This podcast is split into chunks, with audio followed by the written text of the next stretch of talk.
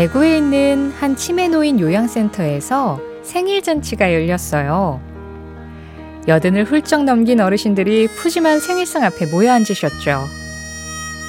이날 특별 초대 가수는 지역에서 활동하는 청년 브라스 밴드였는데요. 역시나 어르신들 반응은 실큰둥해요. 리허설을 하는 동안에도 어디서 백고동 소리가 울리나 하셨거든요. 그런데 첫 곡이 시작되자마자 언제 그랬냐는 듯이 신이 나셨죠. 첫 번째 연주곡이 바로 이명웅 씨 노래였거든요. 연주가 끝나고 이번에 어르신들은 앞다퉈서 신청곡을 외치기 시작해요. 이찬원 노래 없나? 난 이찬원이 좋대. 이렇게 한참 동안 신나는 연주가 끝나고 마지막 곡이 울려 퍼질 때 생일상을 받는 어르신들도 관객석에 앉은 어르신들도 조용히 이 노래를 따라 부르면서 눈물을 훔치셨어요.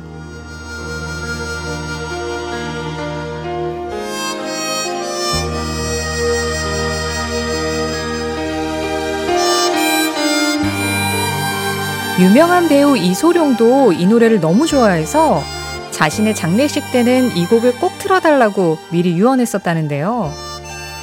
그만큼 너무나 유명해서 프랭크 시나트라의 상징과도 같은 곡이었지만 막상 본인은 이 노래를 싫어했대요. 가사가 너무 이기적이고 자기중심적이라는 이유였죠. 그런데요, 어떤 경우에도 내 방식대로 사랑해왔고, 웃어왔고, 또 울어왔다는 거. 그게 꼭 이기적인 걸까요? 요양센터의 생일잔칫날 이 노래를 따라 부르던 어르신들도 자신들의 방식대로 살아왔던 지난 날들을 영화처럼 떠올려 보셨겠죠? 12월 20일 수요일 신혜림의 골든디스크 첫 곡 프랭크 시나트라입니다. My Way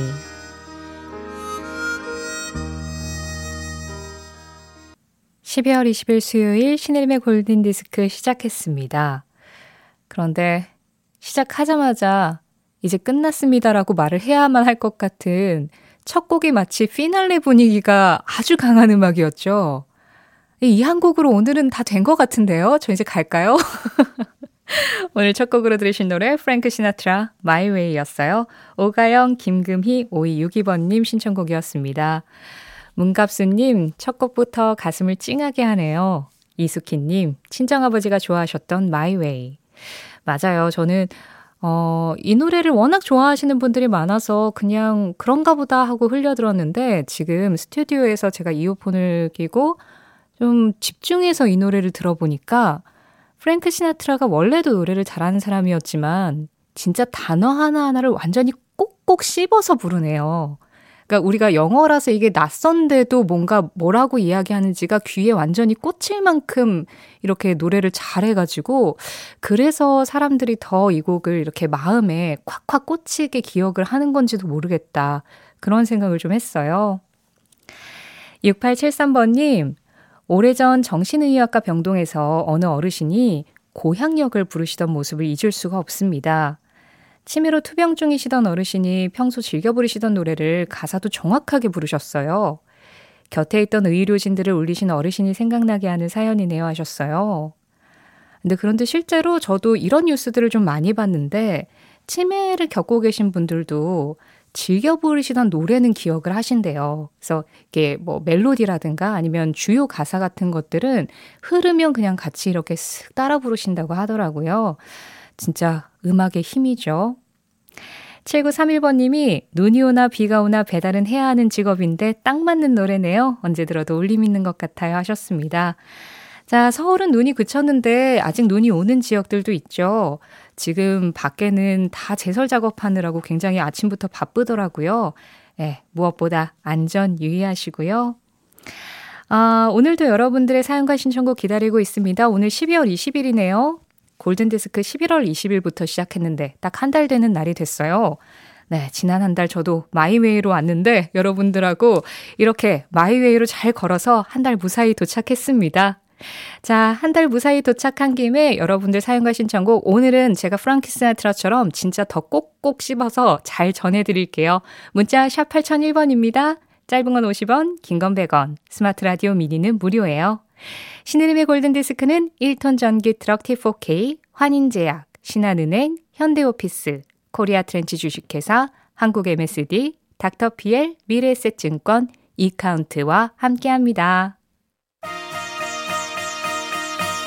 뭐든지 다 할 수 있고 누구든 될 수 있을 것 같았던 꿈꾸던 시절에 나와 만납니다. 오전 11시 5분 신혜림의 골든 디스크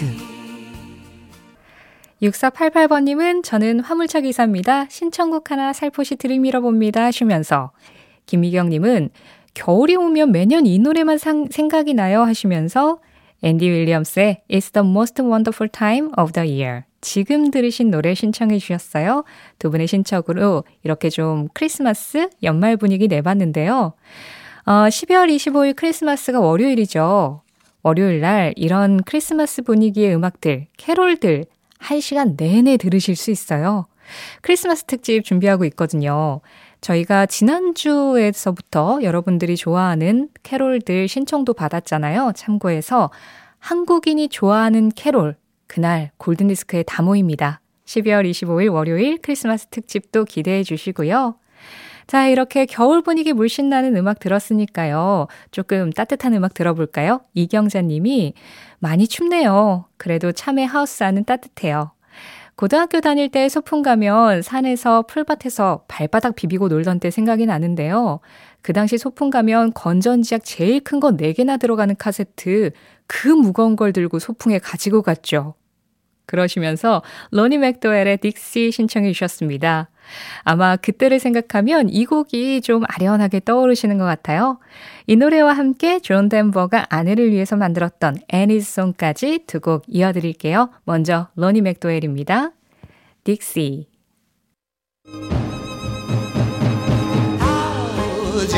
추억의 팝송에 접속하는 시간 신혜림의 골든 디스크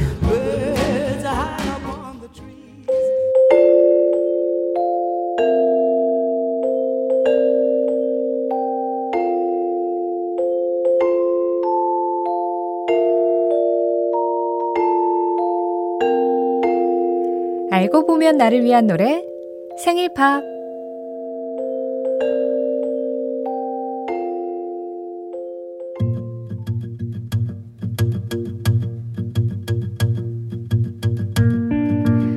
얼마 전 남편과 함께 청룡 영화상 시상식을 보던 한은주 씨가요.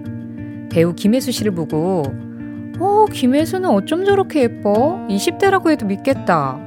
그랬더니만 TV 속의 김혜수 한 번, 은주 씨 한 번, 번갈아 쳐다보면 남편이 하는 말.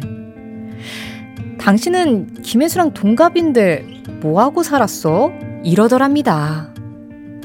안 그래도 요즘 갱년기 증상 때문에 하루에도 수십 번씩 열이 올라서 죽겠는데 남편 때문에 갑자기 열이 확 올라서 뭐라고 한마디 대꾸는 하고 싶은데 할 말은 안 떠오르고 그래서 그냥 남편이 재밌게 보던 TV를 확 꺼버리고 방으로 들어가셨다는 거죠.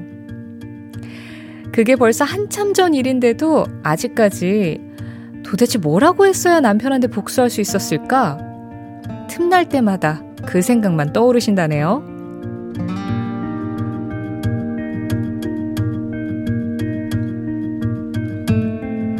하루에 단 한 분을 위한 특별한 선곡, 알고 보면 나를 위한 노래 생일팝.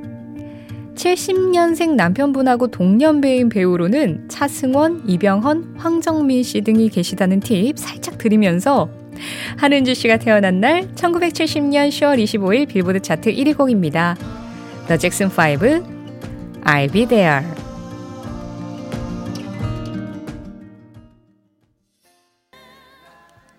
알고 보니 한은주 씨를 위한 노래였던 1970년 10월 25일 빌보드 차트 1위 곡 잭슨 5 I Be There 들으셨어요.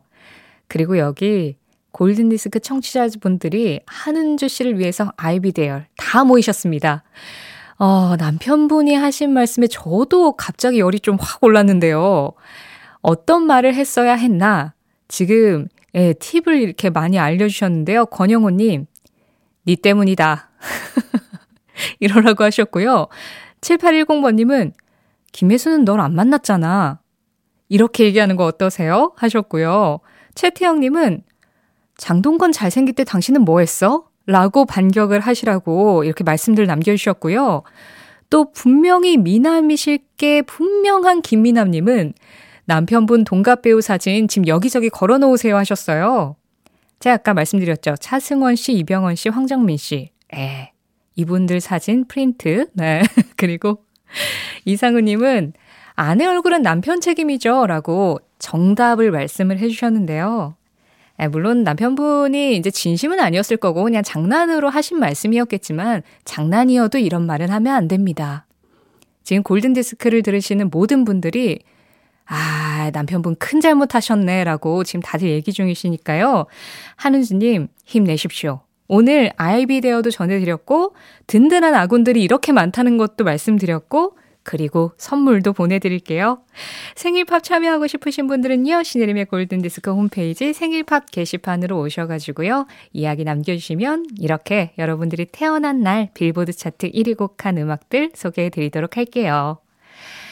아, 한은주 씨 사연을 보니까 결혼 생활이라는 것이 이런 건가.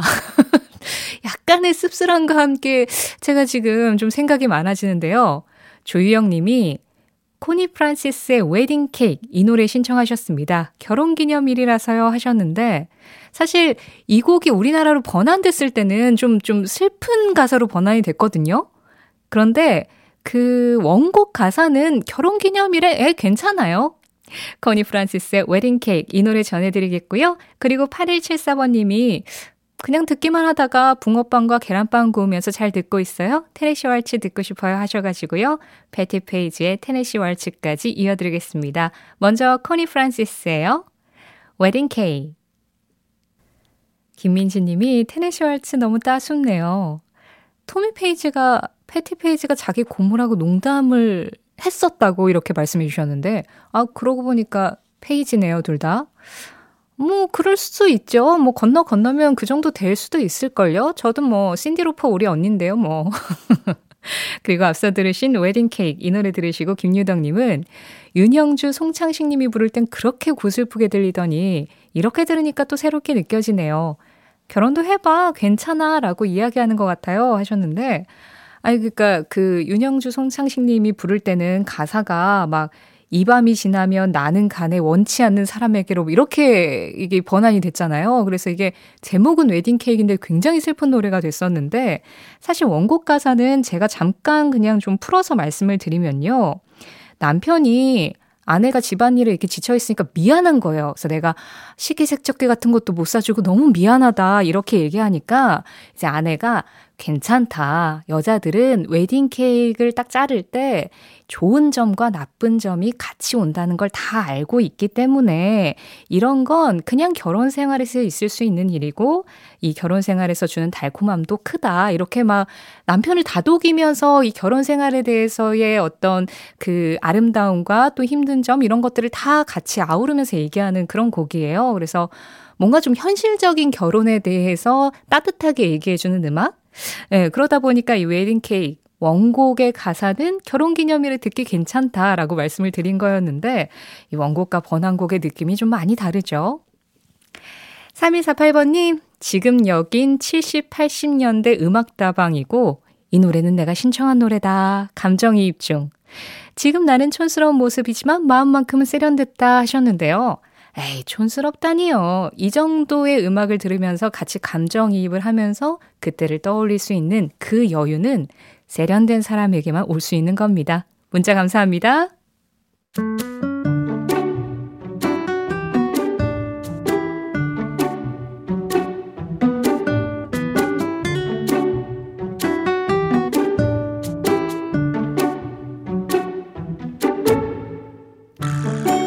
골든디스크 청취자 이지한님이 보내주신 Just Pop 사행시로 시작합니다. 저, 저 거식이 뭐냐? 스 쓰러진 남녀가 흰 눈밭에 누워서요. 팔을 막 휘저으면서요. 트 트리 모양 생기는 그 영화 있잖요. 그 거시기에 흐르는. 팝 팝송. 아 그 생각이 안 나는디요. 이재아님 정말 모르시는 게 아니라 Just Pop 사행시 때문에 모른 척하고 계시는 거라고 믿으면서 골든디스크 자켓 신혜림의 선택 Just Pop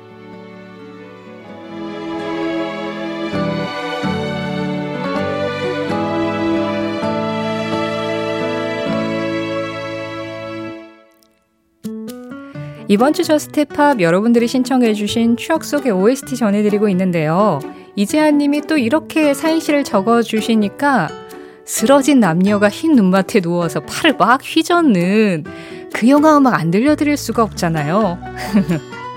3289번님이 50대 아줌마 추억 속의 영화 음악 한 곡 신청합니다. Love Story.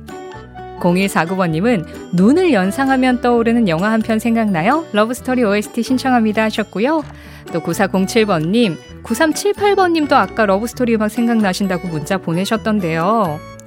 사실 서울은 이렇게 온 세상이 하얗게 된 건 올겨울 들어서 어제 오늘이 처음이었거든요. 그러다 보니까 또 이 음악 떠올리신 분들 많으실 것 같습니다.